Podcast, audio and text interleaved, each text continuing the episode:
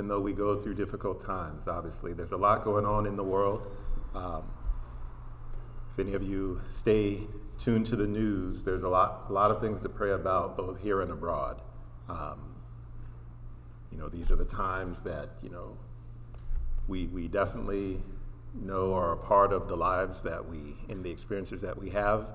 Thank God that we know that it's leading someplace, that God is unfolding a plan, um, and God gives an account um, and, and has an answer for everything we face and we endure, uh, for all the things that we can't make sense of, the things that you know are too horrible to uh, even try to put into a frame and speak about. Um, God has an answer, so we, we hold um, hold on to God's promises. We hold on to uh, what God is doing, and so as we gather here today, um, I'm grateful. Uh, grateful for those who are able to join us on Zoom as well. Um, we're one big family, even though we may not be all in the same place, uh, because the Spirit unites us. So today, I'm looking forward to a, a second part of uh, something that we began last week. So this is uh, the part B of uh, sermon that we looked at last week. So I'll, I'll, give a bit of a recap for those of us who weren't here last week. So hopefully you won't be too lost, but it will springboard from it into today. Um, the title of today's sermon is taken from Judges chapter 11, verses 29 through 40. But before we dive into that, I'll give you a bit of a recap for what we covered before. What we're going to talk about today is the true nature of godly living, living through times, living through situations and seasons in our lives that may not necessarily be the easiest. Um, it may not necessarily be things that we have the most assuredness in, in terms of what is God doing um, but yet God is still there and God is in control. Um, and I'd like to use what we talked about last week as a bit of a springboard, which was Colossians chapter 3, verses 1 through 4. Um, and there we looked at what does it mean that our lives are hidden in Christ. So Colossians 3, 1 through 4, we talked about the hidden life in Christ. And if you can recall, if you were here, um, I, I opened with a bit of an analogy, a bit of a story that I used as a frame, and I'll share that story just as we launch today again. And the story was about two fish, two young fish, two young fish swimming along, and they're excited about the places that they're going to go and see and do out in the ocean. And as they're swimming, they pass a much mature, more mature fish who's going the other direction. Um, and as they pass, the mature fish says, Hey, fellas, how's the water? And they continue to swim on. And after a while, one of the young fish turns to the other and says, uh, What is water? None of, the, none of them knew. And I really like that story because I think that is a very, very good analogy for what we looked at with what it means when lives are hidden. Um, because fish who cannot see water cannot see water. Why? Because it's around them all of the time, every day. It sustains them, it, they eat, sleep, and breathe in it. And even though it's the thing that's probably the most important thing to their reality, they habituate to it because it's so common so that they don't see it. And I like that analogy to talk about first, uh, talk about Colossians, the third chapter, because I think that's similar. Something just, I think I hit something here.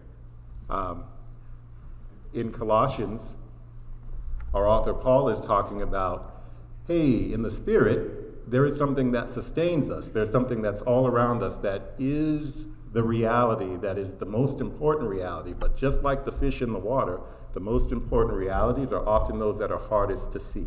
Why? Because they're around us all the time, it's a part of every day. And because we just don't pay attention to it and because we don't notice it, we sometimes sort of get caught up with the flesh, meaning we're looking at the world and going through every day with just the sight that we have. Um, and we have to remember that there's a lot going on in the spirit. There's a lot that God has actually accomplished and a lot that God is unfolding and doing, even in our very lives. That if we could just roll back the curtain and see what God is actually doing, we'd be amazed and shocked. We'd be surprised at what God is paying attention to, what God doesn't miss. And even those things that we don't necessarily pay attention to, that we may feel like maybe we've dropped the ball, missed it, or maybe we're suffering for reasons that don't make sense to us, God gives an account for all of that. And He turns those things into gold, and those things matter because Jesus Christ is our model for that. And everything that Jesus went through the suffering, the stripes those things were for good. It actually ended up with a defeat, a defeat of the enemy. And so I'd like to sort of keep in mind that frame as we springboard into today's passage, there are a couple of reasons, I think, as to why it is difficult for us to see and appreciate the reality, the spiritual reality behind our experiences. And, and one of them we looked at last week, obviously, and, and that's because of the everydayness of our experience, the everydayness of our experience, the mundane things. Um, and that's what I think we took from last week. And, and think about it this way if I were to ask you, what did you see on Friday on your way to work, on your drive to work? Or what did you see as you walked around the neighborhood if you take a walk every day? Or what did you see if you took that stroll to the coffee shop that you normally take, you know, on a regular occasion? And, and nine times out of 10, most people probably cannot answer that question. Why? Because unless something happened that was unusual that made it stand out, you probably were on autopilot because it's so common. It's an everyday thing, and that's, that's normal. We should be on autopilot for everyday things because we don't need to be thinking about them. Well, that, that's a really good way to maybe think about um, why Paul is talking about our lives being hidden, hard to see. Um, but if we could just roll the curtain back and see how God sees it, we might be surprised. I would ask it, us to consider Matthew chapter 25 um, when it's talking about in the last day and the judgment day, and Jesus is saying, Hey, when I was thirsty and you gave me a drink, when I was hungry, you gave me something to eat, when I was sick, you took care of me, when I was a stranger, you welcomed me in. And then those believers who are about to receive their reward say, Lord, when did we see you thirsty and we gave you something to drink? When did we see you hungry? When did we see you needing to be brought in and we took you in, et cetera, et cetera? And of course, Jesus' response, well, as you did it to the least of these who are in my family, you did it to me. And I think the point that we, we pull from that is number one, the believers are surprised and bewildered at how God actually saw and sees their actions. Surprised, probably because it was a part of their character to, to do those things. That it was probably so commonplace that, yeah, it probably doesn't make their radar that they would do those things, but yet God pays so much attention and uses those moments to actually amplify what He's done in our lives as, examples of lives that are His. Those are not missed by God, even though it's something that would be very common for those of us who might actually be living out the life that Christ has given us. Ministry may be something that we do without thinking sometimes. And, and I think, you know, I, used to think, well, Lord, I don't want to miss those times. If you see it as important, I want to make sure that I see it as, as important. And that's true. But I think there's also something about that that says, Lord, I, I pray that my character becomes such that I would just live for you in such a way that it becomes so commonplace that I habituate to it, like, like the fish in the water, because it's just so common for me to be sort of flowing in you that it doesn't stand out as somehow different or unusual for me. And, and God is still working with me on that. And because here's how I know God is still working with me on that. A few years ago, actually, it was at a Christmas party, a work Christmas party, and one of the one of my coworkers, um, I'd known her for a number of years. She she's a very nice lady, uh, very shy though, very shy. And uh, I remember it took her uh, a long time when she started dating this young man to even mention it to us, her coworkers. Um, and it took her even longer to sort of muster up the, the nerve and the courage to actually bring him one year to our holiday party um, as we gathered together each, each holiday season. And she's shy and retiring and very quiet.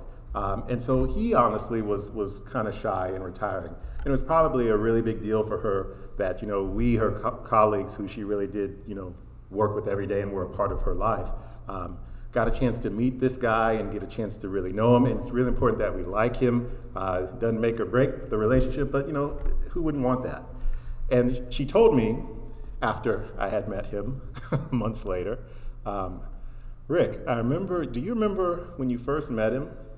And I'm like, oh, yeah, I remember you brought him to the holiday party. She said, yeah, you made fun of his name as soon as I introduced him to you.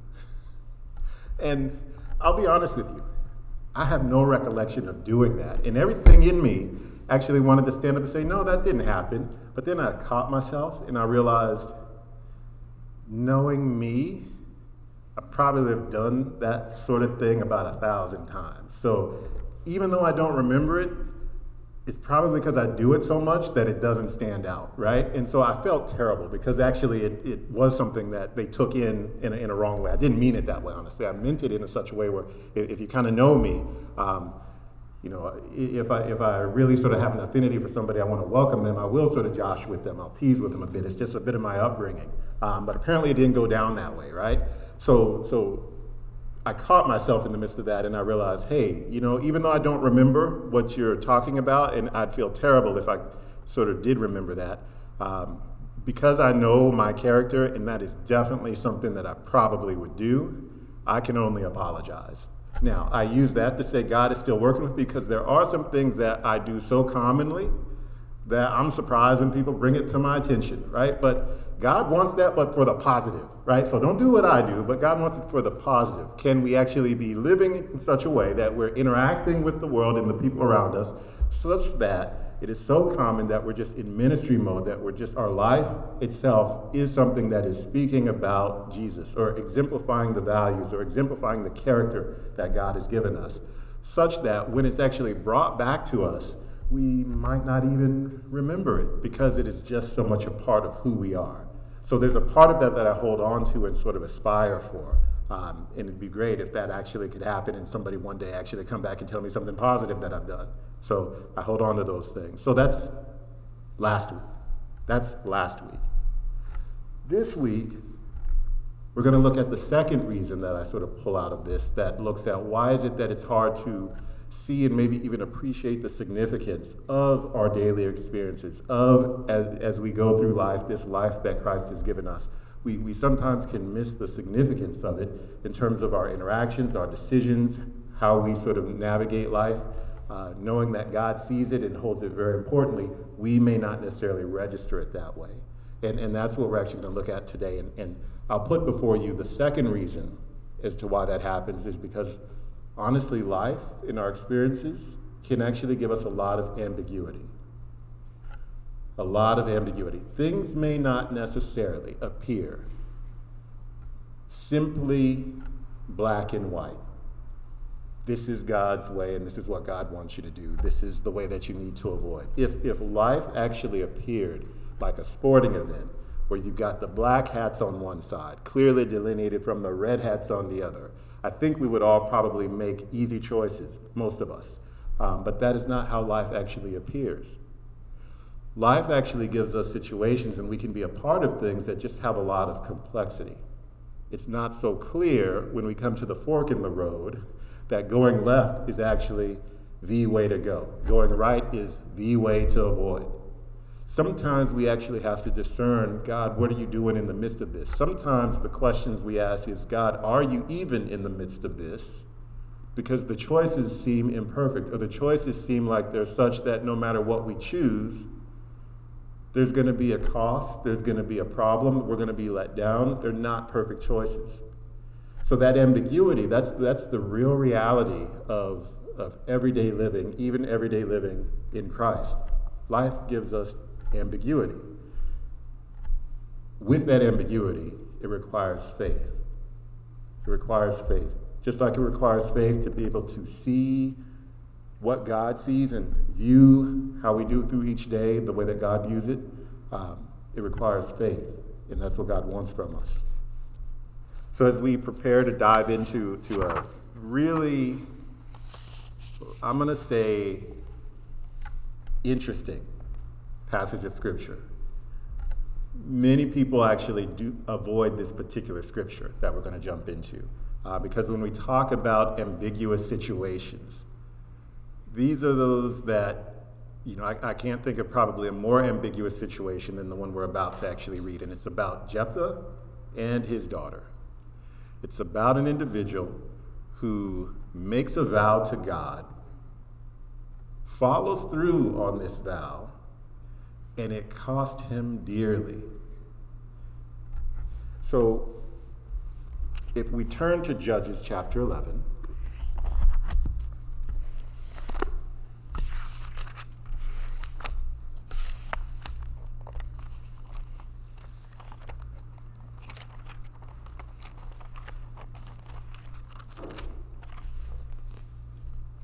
We're going to actually look at verse 29 through 40.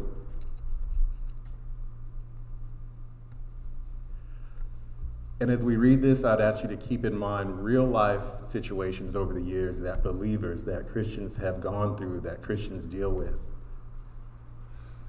Keep in mind there's situations where there's so much ambiguity going on, things are not as clear. Sometimes Christians suffer and pay the ultimate price for things that uh, don't necessarily seem to be exactly for the gospel, or you wonder if it's for the gospel.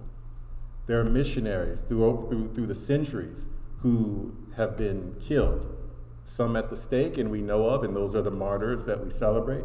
Some of them have been killed for reasons that seem to be not necessarily reasons for the gospel, but reasons for just misunderstanding. When we think about what we know from history in France, you had a number of Christians who were killed um, in the second century in France. And why were they killed? Because the people actually thought that Christians were cannibals. Why would they think that Christians were cannibals? Because they misunderstood what they were talking about when they were saying they gather regularly to eat the body of somebody named Christ. In Rome, Emperor Trajan treated Christians of in, in Asia Minor quite harshly, quite severely. Why? Not because he hated Jesus personally, but because he actually suspected that the Christians were plotting sedition. He was thinking politically. So it wasn't about Christ necessarily. And so you had a bunch of people who actually suffered, died, not necessarily standing for the gospel itself, but, but it seems like, wow, but this is such a tragic misunderstanding. And so you've got these moments where it would seem that, you know, we're, we're going through things, we're suffering, we're paying the price, um, for things that seem either senseless or they just don't make a lot of sense because it's not clear that this is about the gospel, this is not about God, but yet these things befall us. Lives are cut short tragically by coronavirus. Lives are cut short tragically by accidents. Lives full of promise. Doctors can't cure things. Cancer diagnoses happen with children and people in their 20s. And you would think these things are senseless, but God is in control still. God is somehow a part of this process that he's bringing through. And so this is what I mean. It's like if we knew that what we were doing was for, for the cause of Christ, that'd be easy. But life gives us these, this ambiguity, and sometimes it's difficult, the sacrifices that we make. We wish it were clear. So that's what we're going to look at with Jephthah here. So in verse 11, I'm sorry, chapter 11, verse 29, it says, Then the Spirit of the Lord came upon Jephthah he crossed Gilead and Manasseh, passed through Mizpah of Gilead, and from there he advanced against the Ammonites. And Jephthah made a vow to the Lord If you give the Ammonites into my hands, whatever comes out of the door of my house to meet me when I return in triumph from the Ammonites will be the Lord's, and I will sacrifice it as a burnt offering. Then Jephthah went over to fight the Ammonites, and the Lord gave them into his hands. He devastated 20 towns from Aroer to the vicinity of Minnith, as far as Abel Keramim. Thus Israel subdued Ammon. Then Jephthah returned to his home in Mizpah. Who sh- when Jephthah returned to his home in Mizpah, who should come out to meet him but his daughter, dancing to the sound of timbrels? She was an only child. Except for her, he had neither son nor daughter. When he saw her, he tore his clothes and cried, Oh no, my daughter, you have brought me down, and I am devastated. I have made a vow to the Lord that I cannot break. My father, she replied, You have given your word to the Lord. Do to me just as you promised. Now that the Lord has avenged you of your enemies, the Ammonites. But grant me this one request, she said. Give me two months to roam the hills and weep with my friends because I will never marry. You may go, he said. And he let her go for two months. She and her friends went into the hills and wept because she would never marry. After the two months, she returned to her father, and he did to her as he had vowed, and she was a virgin. From this comes the Israelite tradition that each year the young women of Israel go out for, for four days to commemorate the daughter of Jephthah, the Gileadite. Hmm. What a situation. I think when we hear of stories like this, when we read of scriptures um, that are talking about things like this, um, we often wonder and ask the question God, are you in the midst of this? Why would you actually do something like that? Is this something that you're a part of? How can that be? And that's absolutely the questions and, and the wrestlings that people have had through the centuries around stories like this. Um, let me give you a bit of a context for, for what's going on here um, before we dive in. So, Jephthah is actually a mighty warrior. He's actually born in Israel, or born in, in um, his people. His father was Gilead, um, and he was raised with his brothers. And something very interesting was going on in that family, however. Um, Jephthah was a little different than his other siblings in this way. Gilead, his father, had a wife, and his wife bore him children. His wife was not the mother of Jephthah. Jephthah's mother was actually a prostitute. She had become pregnant from the dalliance with Gilead.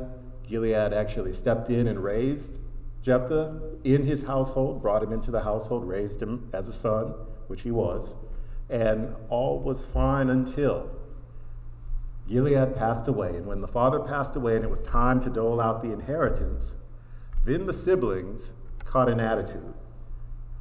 And they basically concluded he's not going to inherit with us because look at his mom.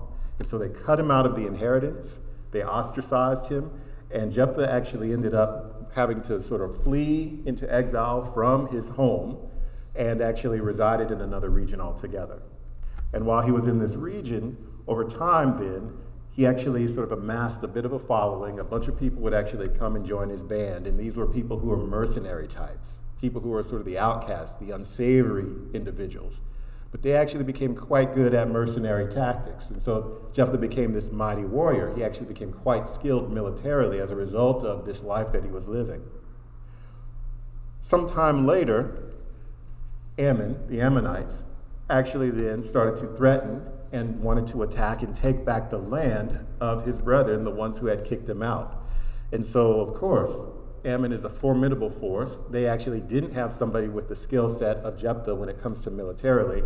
And so they sort of came back with their tails between their legs and they approached Jephthah and they said, Hey, can you come back, even though we kicked you out, and actually lead our army and actually fight against the Ammonites? And Jephthah was, you know, how would you feel, right? How, how would you feel in that situation?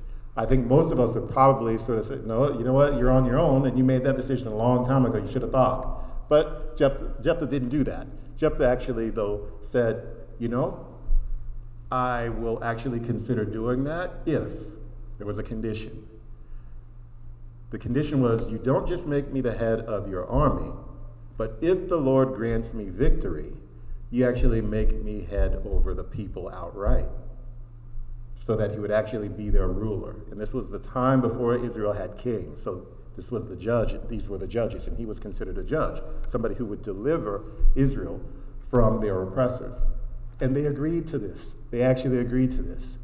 And so, of course, Jephthah's next move then was to go and consult the Lord because this is not him just acting out of his own accord. He actually consults God. And in his prayer and in his conversation with God, he makes this vow Lord, if you would grant me victory, the first thing that comes out of my house to meet me upon coming back in triumph, I'll sacrifice to you. It'll be yours.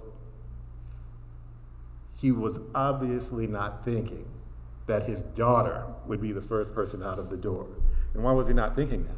Well, typically, there, there many people sort of debate this, right? There's animals that are part of households, and if an animal had sort of been the first thing that he encountered, that would be sort of an automatic offering, a burnt offering. But sometimes there would be people. Sometimes there'd be people who'd come out of your household. And even if there were, he was probably not thinking it'd be his daughter. And I'll, I'll talk a little bit more about this to maybe clarify why, why some Bible scholars sort of come down in different places on this for a moment. But the, the end result was when his daughter came out, Jephthah was devastated absolutely devastated, as I think any of us might be as we get, sort of read this first glance. And I think Jephthah, if I can sort of imagine putting on sort of stepping into sort of my, my role as a father, if I had to somehow give up, sacrifice my own child because of something that I said,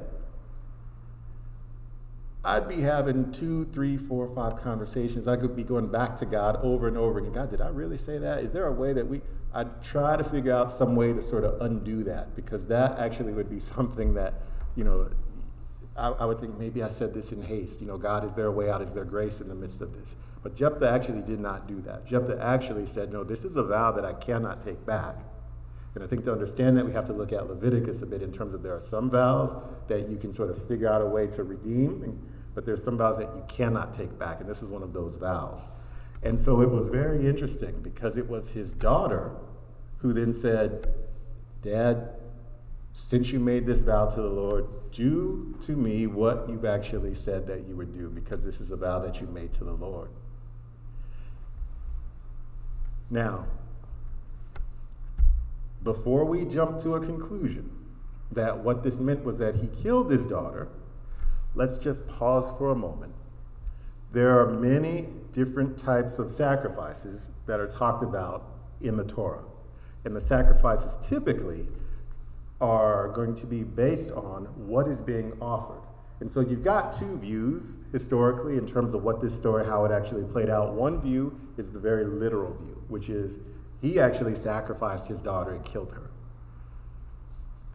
That's the view that probably makes us the most uncomfortable for obvious reasons. There's a second view, though. The second view is he didn't sacrifice his daughter, he offered his daughter up to the Lord, which meant that she basically stopped be- being his daughter and she basically served in the temple the rest of her life, the rest of her days before God.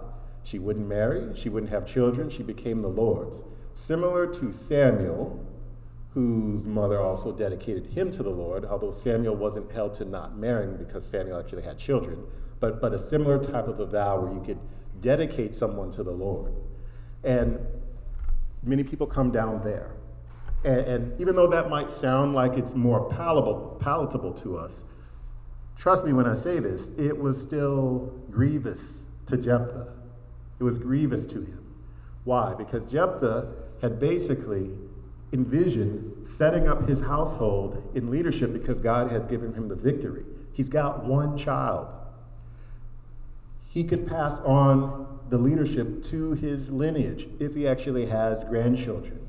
And what it meant to then give your daughter, even to worship God the rest of her life, and she's not going to marry or have children, meant that your lineage is over at that point. There's not going to be an establishment of your family, even though you've got this leadership role that God has granted you. And so that's the grievousness piece there, no matter how you slice it, which Jephthah is having to sort of deal with. And even though people come down on different sides on this, I'll sort of give you a, um, a sense of um, here's some evidence maybe to consider with it. Um, there does seem to be good evidence for both, okay? But I'll tell you, if you look in Leviticus chapter 7, chapter 22, chapter 27, it actually talks about the different types of offerings. When you look at the judge's uh, the judge's verse here, the, the Hebrew word is for, for burnt offering here is aliyah or al, al. That word actually means burnt offering sometimes, but it also means to ascend, to go up. And an offering that is sort of an ascension offering is when you actually give somebody to actually go up to serve before the Lord. And so, this is why there's a rabbinic tradition, Jewish folks who actually interpret the actual Hebrew not to mean that he sacrificed his daughter and killed her, but that he actually gave her over to the Lord to serve for the rest of her days. But what goes along with that sort of a sacrifice is an animal sacrifice as well. So, there is a burnt offering piece that goes along with that. And so, this is what you actually get at when you start to look at Leviticus, which is not the funnest book to read because it's talking about all of these procedures and ordinances and how sacrifices are made, but it is the book that comes prior to Judges, which means if you want to understand Judges, you do have to understand something about what they're talking about with sacrifices.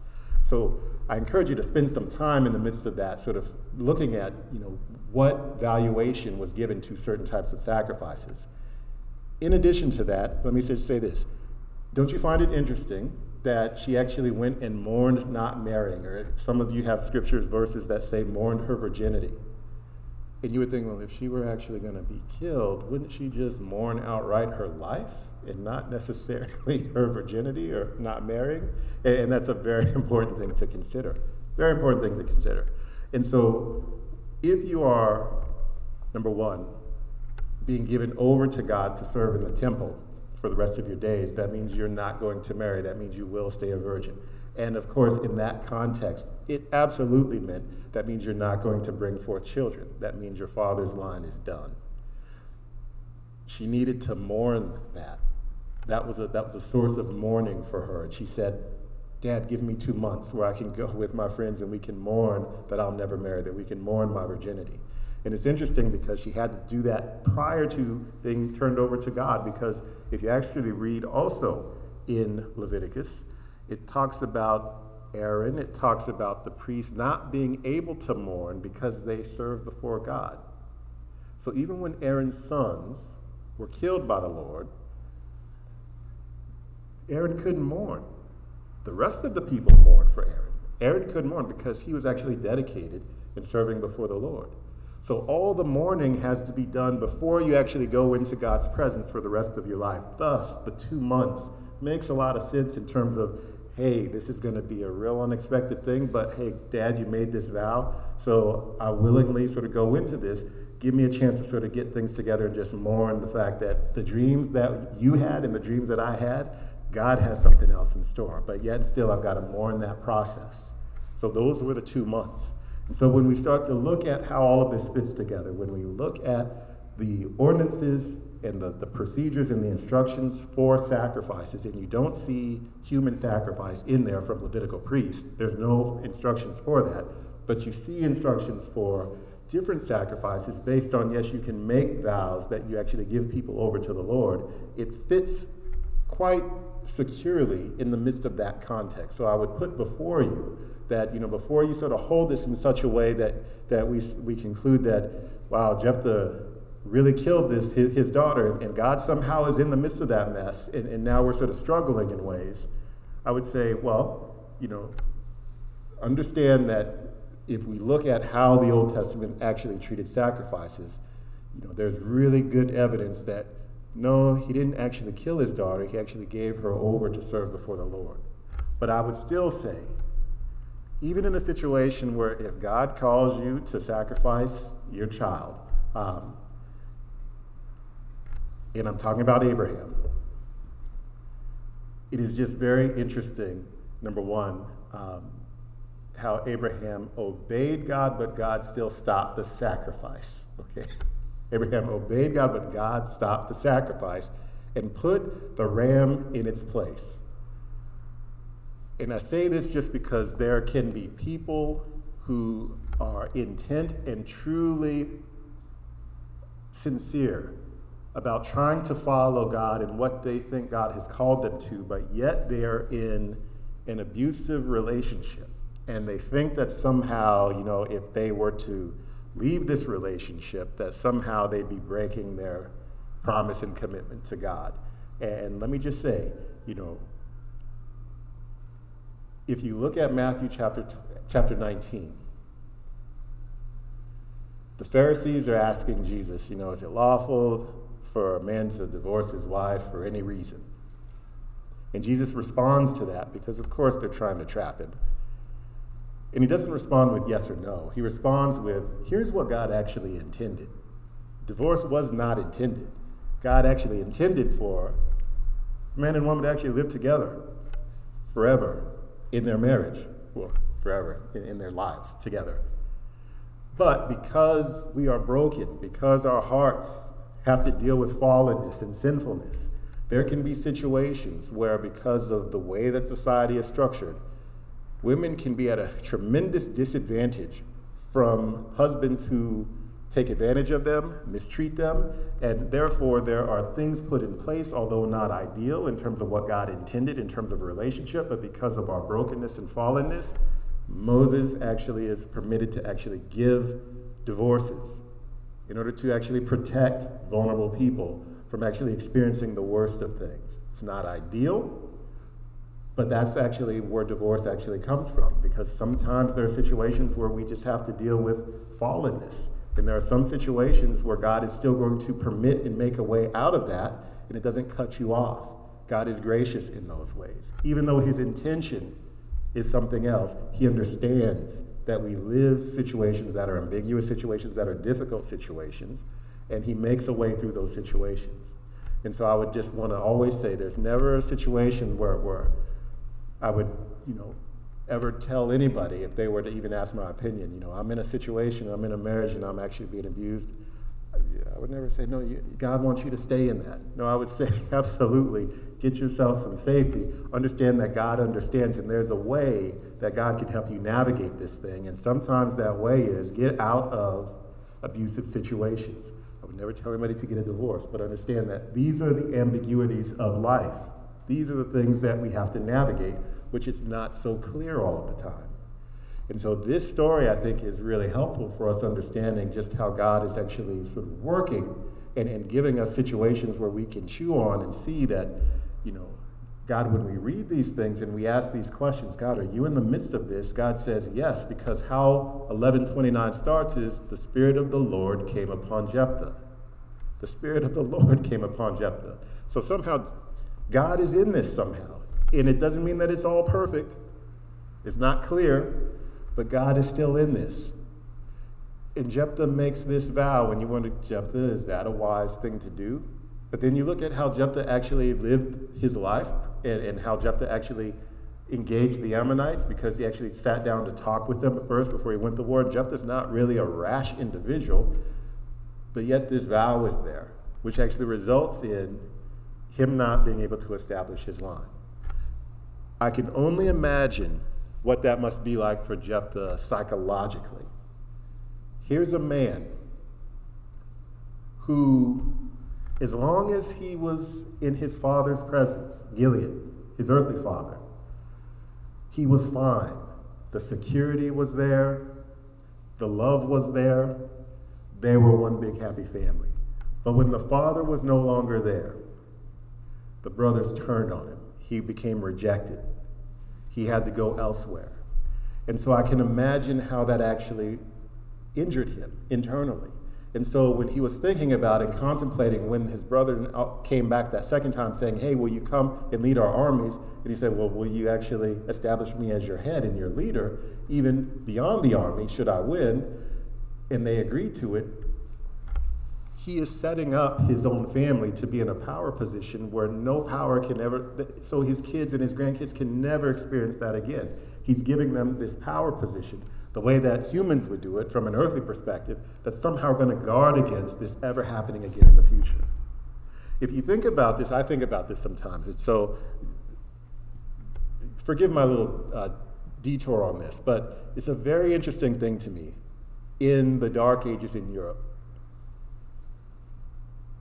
there were a lot of peasants in Europe who were on the receiving end of a lot of abuse. Abuse from the powerful people who owned the land and were the wealthy merchants and the noble class. And they came up with all sorts of torture devices that they actually used on the common people for various reasons. The Inquisition was a part of this time period, the Inquisition, when, when the church was actually doing a lot of persecution and actually torturing people. And they, this lasted for like a thousand years and, and these devices became more and more torturous and horrible. And when we look at then, towards the end of that time frame, about the 1500s, when Europeans started to come over to the Americas, something very interesting. They had gone through generations of abuse at the hands of powerful people. These, these poor individuals who could get on ships and make a new go of it in a new land. And it's very interesting to me because you've ever heard of Bacon's Rebellion? Bacon's Rebellion was the same thing started to happen here. You had the wealthy landowners who weren't actually sort of giving people what they needed. They come over as indentured servants and they'd work and they were supposed to get, you know, money and land after they'd finished. Um, but for whatever reason, you know, the, the terms weren't right and they were being taken advantage of. And so they rose up in order to rebel against this. And so you, what you actually had in Bacon's Rebellion is you had these indentured servants and you had these enslaved people, and they all came together on one side and they rose up to say, hey, this isn't right. And it took about a year, but they honestly lost that. They, they lost that struggle. what happened afterwards from that is, is very interesting and it actually shapes a lot of our context today in, in this country. The wealthy landowners said to the indentured servants, You know, we'll make it so that you can actually maybe one day become a wealthy landowner. We'll make it so that you have access to that you just continue to work hard and, and we'll put things in place. But you, you cannot join forces with enslaved people, and they made this distinction. Before that, you had indentured servants who are white, black, and everything in between. But they made this distinction because what they realized were well, if you've got indentured servants, they eventually get free and then they want things. So we need people who never get free. So we'll keep the people who are here, make them a part of us, and then make sure that the people who are enslaved are not indentured servants. We'll turn it. We'll, we'll make sure that we're only doing slavery, and that actually set the course that actually shaped the country for for the laws that started to come through started to be passed in order to keep that distinction there. And why am I bringing this up? Because once that distinction was made, and, and then these poor people who were once indentured servants no longer could, could find partnership with other poor people, now enslaved people, they didn't ever really deal with the trauma of their experiences at the hands of people who actually traumatized them, who tortured them. And when they didn't deal with that, they started to then bring those same sort of torture instruments that were in Europe, and they started to show up those exact same torture instruments on slave plantations because they didn't deal with their stuff. That's how the stuff comes back. It emerges eventually and starts to re-emerge generation upon generation. And I say this to harken back to Jephthah with this, because Jephthah, upon going through the experience of being betrayed by family and, and having the father taken away, he actually then tried to establish something that would ensure that that would never happen again. And, and there was something in his approach that apparently God had a very different plan for. Jephthah, you lost your father, and that's where your troubles began. Instead of trying to reestablish yourself as the father and do this for your kids, God said, I'm going to be your father. Your daughter's not going to have children. This is the lineage, the end of your lineage. But where does your security need to come from? It comes from me. Where does your encouragement need to come from? It comes from me. And when we start to look at the story of Jephthah and we start to see it maybe from a, from a spiritual perspective, how God may see it. And we wonder, you know, God, you're, you're in the midst of something like this, and, and, somehow Jephthah's name is included in Hebrews chapter 11 in the Faith Hall of Fame, in the Faith chapter. What's going on with that? And we start to see, well, God, how are you actually looking at this situation that looks so ambiguous to us and gives us so much problems? But then we start to pan back and see that, wait a minute, let's retell the story a little bit. Jephthah, you were born in Israel, an Israelite at a time when your people were oppressed by their enemies. And yet your brethren rejected you. And we start to make some links. And not only did you go through rejection by your very people, they rejected you and they actually sort of threw these, these darts at you about your parentage, your mother, how she was promiscuous. Does ring a bell in terms of who else had to deal with something like that? Parentage. Where did you come from? Because your father surely isn't your father who, who you're saying. And when you consider, take another step back. So he had to actually go someplace else. And who was attracted to him? Who became his followers? The people who were outcasts from other places. So he developed this following amongst people, amongst people who were outcasts. And then when his brethren came back, they wanted them to come back, but he made this deal with them, which says, I'll come back and I'll actually come back and vanquish your enemies, but you have to make me your head. You have to swear allegiance to me. And if we're seeing the links here, we can understand why this is in the scripture. And then the victory, then, that God grants him over the enemies comes at a tremendous cost which his only child willingly pays. And I hope you're now thinking about the Gospels. I hope we're now making that link. And, and things that Jephthah could not see, but he had to go on faith with because you know what? The Spirit of the Lord came upon me, and in the midst of this process, I made this vow, and it doesn't make sense and it doesn't fit any of the plans that I had for my life because my stuff is coming from my pain. God has something else in store. But if I'm faithful to follow through what God is actually doing and how God is directing and leading me, in the last day, trust that God will make it make sense. And we have the, the, the, benefit of hindsight being 2020, where we can look back and see how Jephthah's life really sort of mirrors what happens with, with Christ and how God would put a story like that in Scripture for us to chew on, because of course at the time, none of that seemed to make sense to Jephthah, to his daughter, but yet they had to go on faith. And therefore, in chapter 11 of Hebrews, he shows up in the faith chapter as one of the heroes of faith. I'll conclude with this, circling back to Colossians 3 1 through 4. It talks about us having our lives hidden with Christ in God. And we talked a bit about that in God piece speaks to the security in which we're held in God's hand where nothing can take us out of the hand of God. That's and and we're held there so securely that nothing can pluck us out. And in the last day, when Christ is revealed and glory is revealed, we'll be revealed with him. So everybody who pays the ultimate price and gives up their life, they're held in God's hand securely. Everybody who suffers in a way that doesn't seem to make sense today, God doesn't miss any of that, and He turns those things into gold nuggets and He holds that to be revealed on the last day when Christ is revealed. It will make sense at that time. But we hold on to that by faith. And if we can hold on to that by faith, even if we cannot see it by sight, it makes a difference in terms of how we navigate our everyday. It may still seem mundane, and I pray in some ways that it is mundane for us, meaning that we are following God in such a way that it's just a part of who we are, that it doesn't stand out as unusual. Lord, please get us there. But I think the more difficult piece is the ambiguity of life, the, the situations that we have to actually navigate. When we have children who actually make decisions that cost them dearly, despite us trying to get them to do otherwise, when we have those diagnoses that come and there's no cure for it and we're just suffering with the pain, God doesn't miss any of that.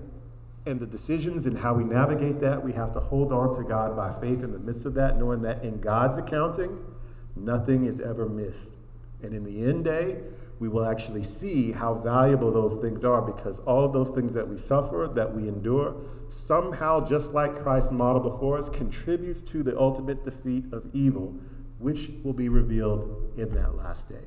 We hold on to those things.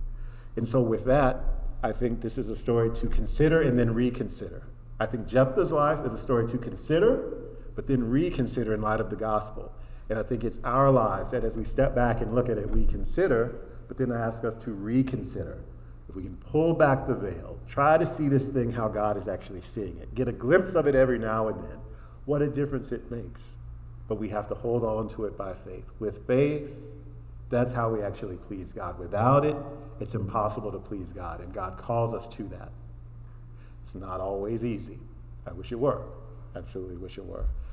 So with that, you know, as we prepare to, you know, go into the week ahead, you know, I just, uh, with, with so much going on in the world, you know, with, with everything that we hear about in Afghanistan and everything that we hear about with a hurricane that's happening, you know, in, in Louisiana, with the things that we hear about because we live in a pandemic context. Um, these are the things that we, we truly do navigate. And you know what? Sometimes it's not so clear, you know, what, what the right answer is or the best answer in really difficult situations and circumstances. But, you know, we pray that our leaders have good common sense and good instruction that's righteous. We pray that we step out in faith in situations that are murky, even though that God doesn't reveal things to us so that we see it clearly, because that wouldn't be faith, that would be sight. But God gives us, okay, but take this step of faith in me and trust that if we're able to do that, God's got it. God's got it. So that one day, like in Matthew chapter 25, we can actually hear Jesus say to us, When I was thirsty, you gave me something to drink. When I was hungry, you gave me something to eat. When I, need, when I was a stranger, you took me in. And we will be bewildered in terms of when did we see that? When, when did that happen? And he unfolds it and reveals exactly here's the situation. Here's the situation. You didn't know what was going on, but I was in control in there the entire time. This is some comfort to us in terms of we are not the ones in control of this thing that God is unfolding. If God can cause rocks to cry out to praise for Him, trust us. Even our bad decisions doesn't thwart the plan of God. God can use anything and will use any and everything in order to move His plan forward. But our life is His. So, with that, let us close out in prayer. Um, and obviously, keep, keep our family, our neighbors, our world um, in our prayers um, as we go into this week. Um, and, and, our pastor, who's a new parent as well, and, and Sonia, um, because this is what week two going into. And you remember last week when we talked about how great it is when you have a little baby, which lasts about a week, and then you're really tired, right? And so we want to keep them in prayer as well. Uh, because they're experiencing some of that everydayness now of what this actually means. So let's look to the Lord. Heavenly Father, we thank you once again for always being faithful and true to your word and to who you are, Lord. Thank you for inviting us into the family of faith, Lord, that you've made a way through Christ. Lord, that you're accomplishing things in this world and in our lives, Lord, that you will bring to pass, Lord. Help us to be faithful to you, Father God, in the process. Lord, as we go into the week, Lord, we pray that even if we cannot see clearly, Lord, that we would still walk by faith. Lord, that even if we don't recognize the significance of each moment, Lord, we still live it by faith.